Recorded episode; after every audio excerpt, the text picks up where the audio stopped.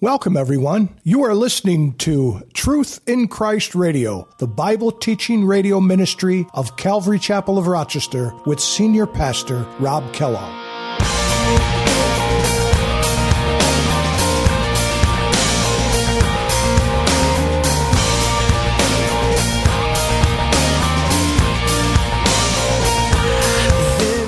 He says, verse fourteen, "You shall be blessed above all peoples, and there shall not be a male or female barren among you or among your livestock." And I'm so glad about that. You know, the, the Jewish people, the world has been so blessed by the giftings and the talents that the Lord has blessed the Jews with.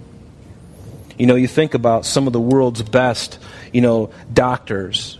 They are. Some of the world's best doctors are Jews. Some of the world's best lawyers. Certainly the, some of the world's best bankers. Artists. Musicians. Vladimir Horowitz was an excellent, one of the world's best piano players ever. He was a Russian Jew. Great thinkers. Albert Einstein was a Jew. How can I keep from shouting your name? I know I am loved by the King, and it makes my heart want to sing.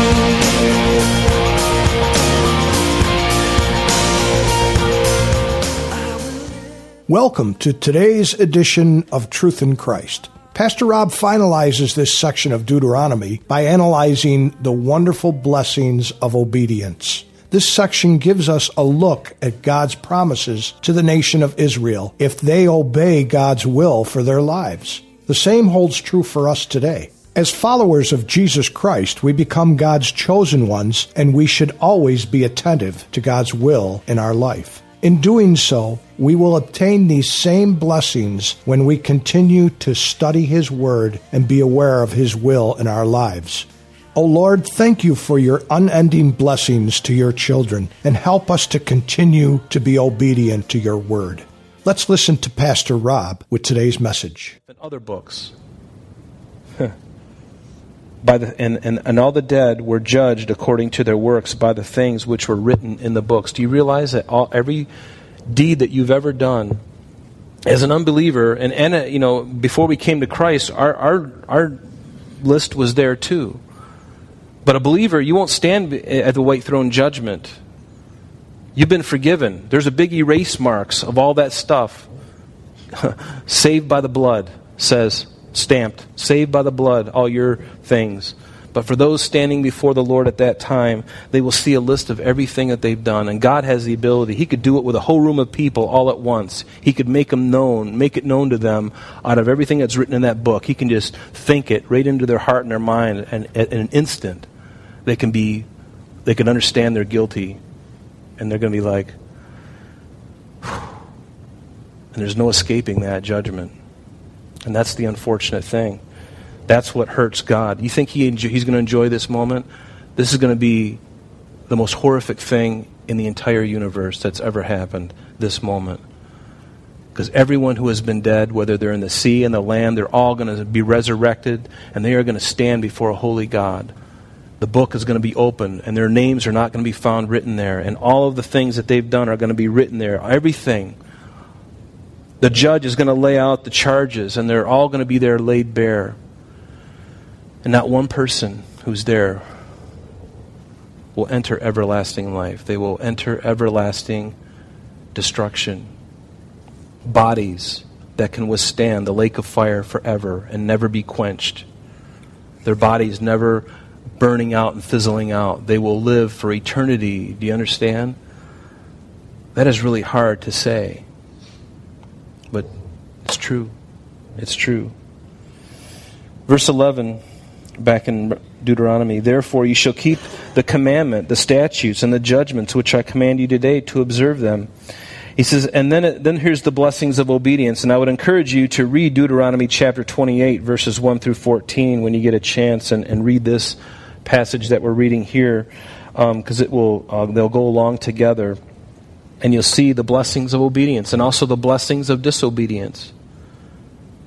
And there's a great big long list of blessings of disobedience. And there's some really wonderful things for the blessings for obedience. And I, I want to be obedient, don't you?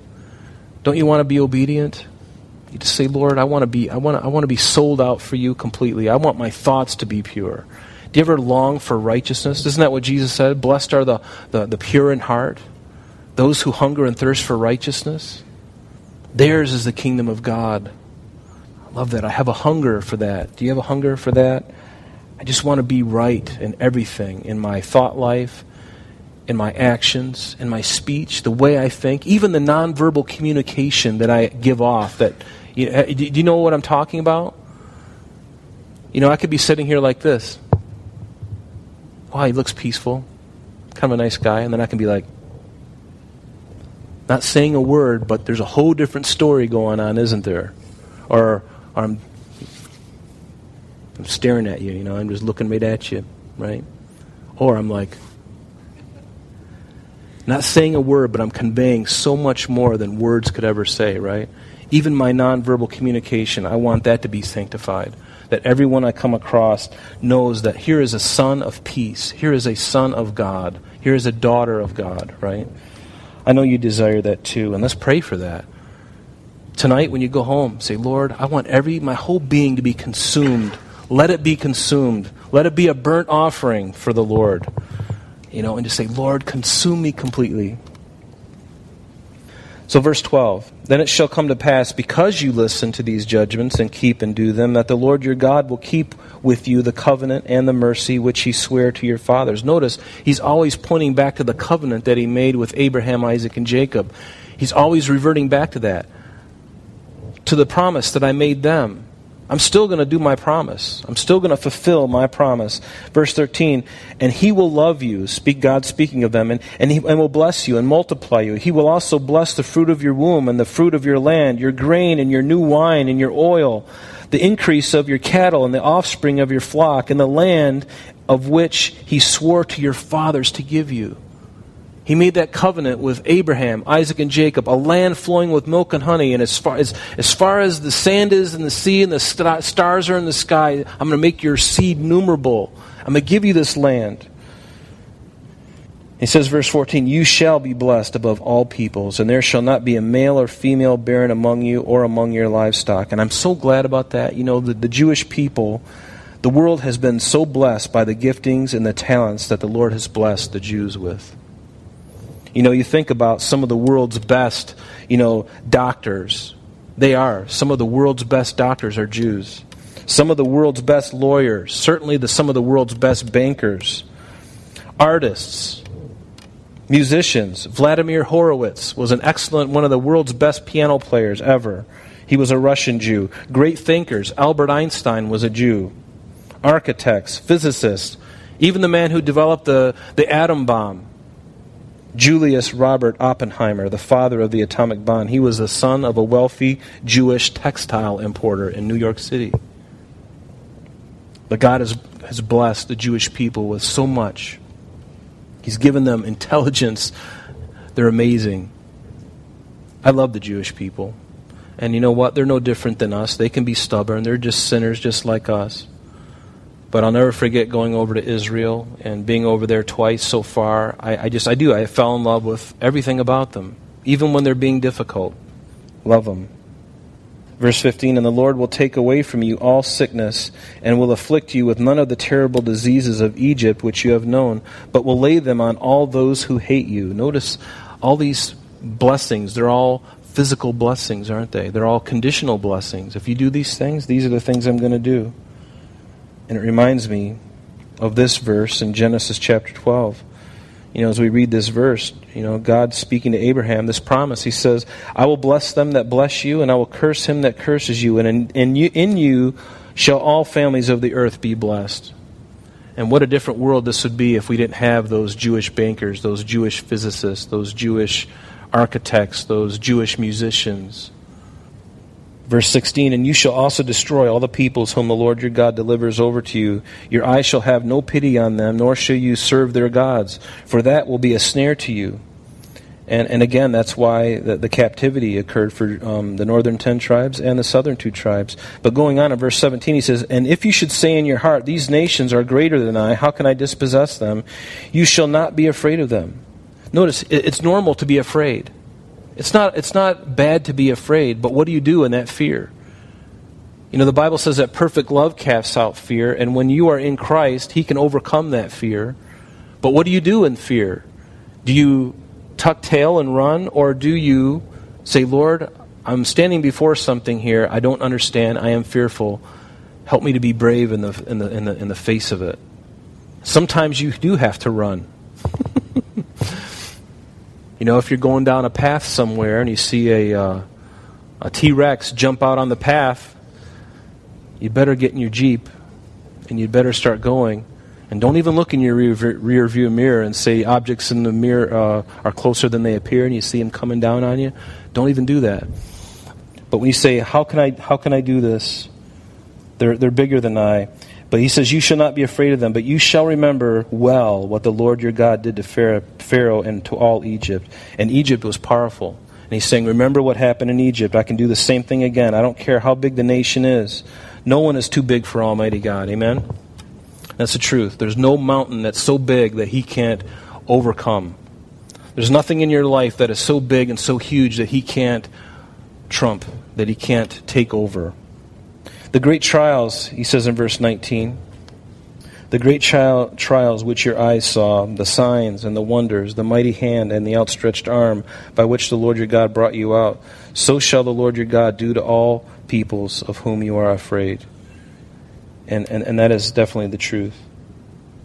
Moreover, the Lord your God will send the hornet among them until those who are left, who hide themselves from you, are destroyed. And you shall not be terrified of them, for the Lord your God, the great and awesome God, He's among you. He is Emmanuel, that's His name, right? He is among you, He's with you. And the Lord your God, verse twenty-two, will drive out those nations before you little by little. You will be unable to destroy them all at once, lest the beasts of the field become too numerous for you. Because when they conquer those lands, they inherit all this stuff, and pretty soon you're... you're You don't know what to do with it. It's just too big. But little by little, it's a little more manageable. So even the Lord has that figured out. Aren't you glad that He's got your future planned? He He knows what's going to happen. He know. Remember the rubber band analogy? He knows how far to stretch that rubber band. Your rubber band. You are that rubber band, your will, your life, and He stretches it. And it's different for the one person sitting next to you. If God was to stretch them the way He stretched you, the rubber band might break. The rubber band is custom made for you only, and God knows exactly how far to go. And He says, you know what? I'm going to let up now. You know, you've you've had the, the bout with cancer, and you've gone through that. You've seen me work. I'm going to relax that rubber band now. And maybe somewhere down the road, you're, you're going to have another hardship, something that's more difficult. And you're going to remember how far He stretched you that one time. And you're like, Lord, I know You can do this because You've already brought me to this edge. And He stretches you a little bit more and He lets you go. And you find yourself able to relax. And then you realize, you know what, Lord, because of my past experience with You and how You dealt with me when I felt like I was on the edge of breaking, You were with me then. And I have every confidence that You're going to be with me now. To me, that's the great joy of going through trials and being patient and persevering in trials. As if He's in there with you, He's in there with you. You've got nothing to fear, even though it may be difficult, even though it may be painful. Verse twenty-three, but the Lord your God will deliver them over to you and will inflict defeat upon them until they are destroyed. And He will deliver their kings into your hand and will destroy their name from under heaven. And no one will shall be able to stand against you until you have destroyed them. Now, we don't really have a whole lot of time here. So what I'm going to do is I'm going to summarize what happened here. In First Samuel, th- this is exactly what happened. You know, um, you shall deliver their kings, or and He, God, will deliver their kings into your hand, and you will destroy their name from under heaven. That's what they were supposed to do. But notice when, in First Samuel, when uh, Saul went up against the Amalekites, the king of Amalek, let me just... read something to you. Well, let me just say this. In First Samuel chapter fifteen, verse three, God says, go and attack Amalek and utterly destroy all that they have, and do not spare them. but kill both man and woman, infant and nursing child. Notice ox and sheep, camel and donkey, everything, right? And then in that same chapter in verse seven, and it says that Saul attacked the Amalekites, and he also took Agag, uh, king of the Amalekites, alive. Was he supposed to keep him alive, or was he supposed to kill him? God said to kill him, but Saul thought better. I'm sure his plan was much better than God's, right? So he holds on to them. And but Saul and the people spared Agag and, notice, the best of the sheep, the oxen, the fatlings, the lambs, and all that was good, and were unwilling to utterly destroy them. God says, utterly destroy them. I told you exactly what to do. Now they're keeping Agag alive, Agag alive, and now they're keeping, oh, that sheep looks pretty good. I'm going to keep those, the fat ones. I'm going to keep all the nice ones. The nice of everything, the best of everything. The ugly ones will just... We'll, we'll, we'll destroy those, but the good ones we'll keep, right? And so finally, down in verse thirteen, Samuel went to Saul, and Saul said to him, "Blessed are you of the Lord. I have performed the commandment of the Lord." And then Samuel said, "Then what is what then is this bleating of the sheep in my ears, and the lowing of the oxen which I hear?" And here, you know, Saul is standing here, and Samuel's confronting him with this. You're supposed to kill everything. What, what's with all the livestock? You know, the people made me do it. People wanted to do it. I just, you know, I kind of gave in. It's not a big deal. You know, I did what the Lord wanted. No, you, you didn't do what the Lord told you to do. And that is one of the reasons why God rejected Saul from being king, because he pulled that stunt with God a couple of times. And God says, you know what? This man is disobedient, and his heart is bent on rebellion. And therefore, I'm done with him. He loved him, but he's done with him, right? A king, he's supposed to be the example, right? Verse twenty-five, he says, "You shall burn the carved images of their gods with fire. You shall not covet the silver or gold that is on them, nor take it for yourselves, lest you be snared by it. For it is an abomination to the Lord your God." And you know what we're going to do here? We're going to end here, because what happened was, again, this commandment. He says, "You shall not burn the carved images of their gods with fire. You shall not covet the silver or gold that is on them." And then go with me to Joshua chapter seven, and this is where we're going to end tonight. Uh, thank you for your patience. But you know, I, I like putting this together, because God, way back in Deuteronomy here, is giving them these warnings, and we're seeing the exact opposite be played out later on in life, because they didn't. They weren't obedient. You remember when Joshua led the children of Israel against Jericho, and they defeated Jericho. And the very next, and God told them, in fact, in verse uh, Joshua chapter six, God says, "And you, by by all means, abstain from the accursed things, lest you become accursed when you take the accursed things and make the camp of Israel accursed and trouble it. But all the silver," notice this, "but all the silver and the gold, the vessels of bronze and iron, are consecrated to the Lord. They shall come into the treasury of the Lord." So God told them that this was the case when they went into Jericho. And immediately on the hills of Jericho, now they're going to go and they're going to defeat another city called Ai. And so they finally defeat Ai after a humiliating circumstance that occurred.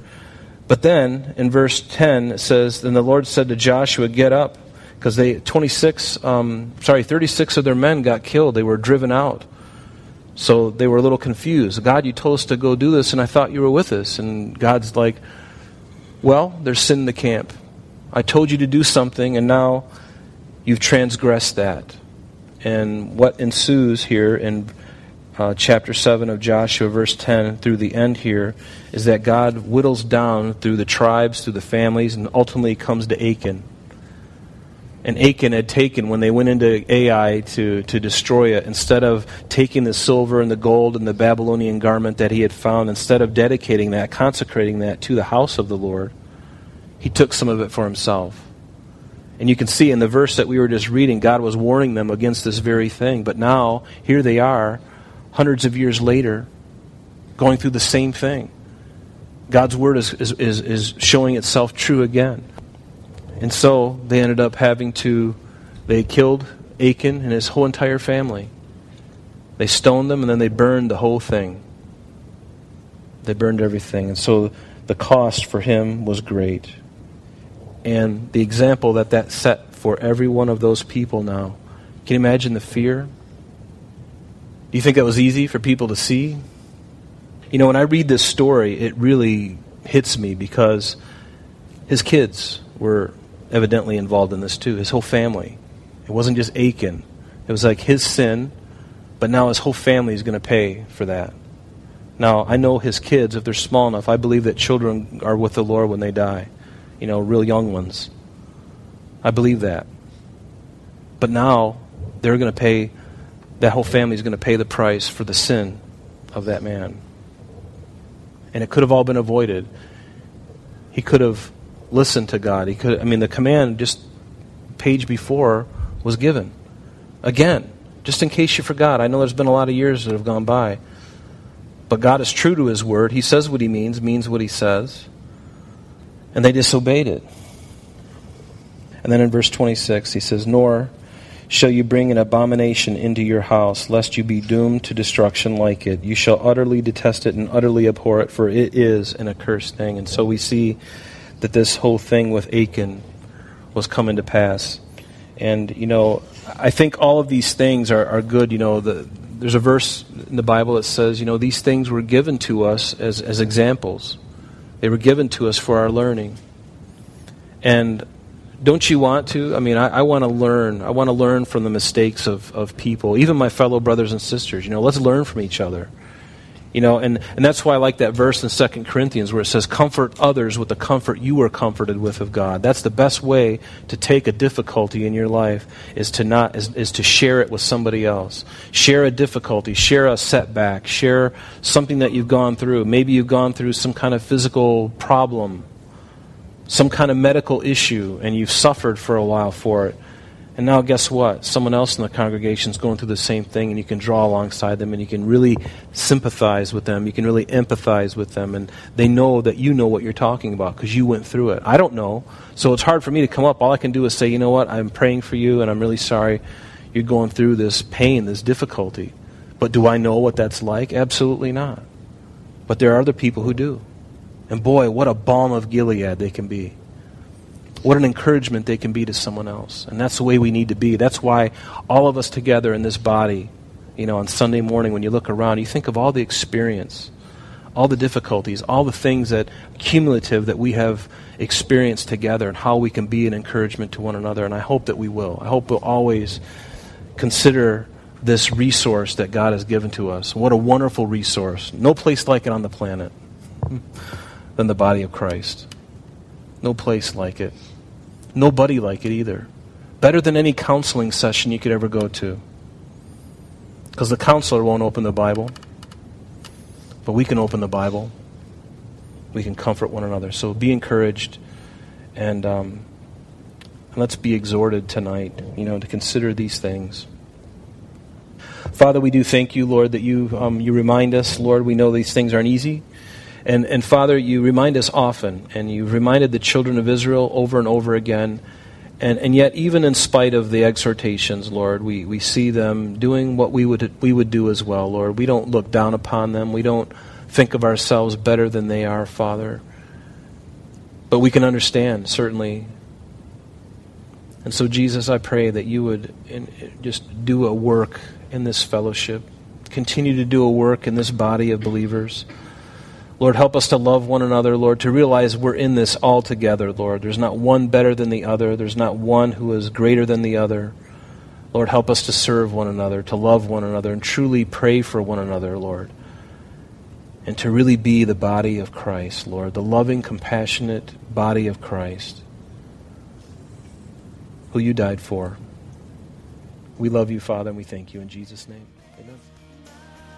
Unfortunately, that's all the time we have for today, but please join us next time as Pastor Rob continues our study in the book of Deuteronomy. Calvary Chapel of Rochester is located at twenty-five oh three Browncroft Boulevard, Rochester, New York, one four six two five. You can reach us at our church office between nine a.m. and four p.m. Monday through Friday at area code five eight five, five eight six, five eight six. three one four zero. If you would like to have an audio C D of today's message mailed to you in its unedited format, simply mention today's date when contacting our church office for ordering details. And that number again is five eight five, five eight six, three one four zero. You can also contact us via the web by logging on to w w w dot calvary rochester dot com. There you will be able to access a number of useful things, such as information concerning our beliefs, ministry and contact information, our location and service times, and much more. You can even download the radio and sanctuary messages in M P three format free of charge from the resources link. You can also listen to these messages on your mobile device by going to Calvary Chapel of Rochester on Google Play or Apple Podcast. We're so glad that you could join us today. And if there is any way that we can bless you in your walk with Jesus Christ, please don't hesitate to call our church office. Remember, Jesus said, "I am the way, the truth, and the life. And for this cause I have come into the world, that I should bear witness unto the truth. Everyone who is of the truth hears my voice." May God bless you in abundance today as you walk with Him. And until next time, this has been Truth in Christ.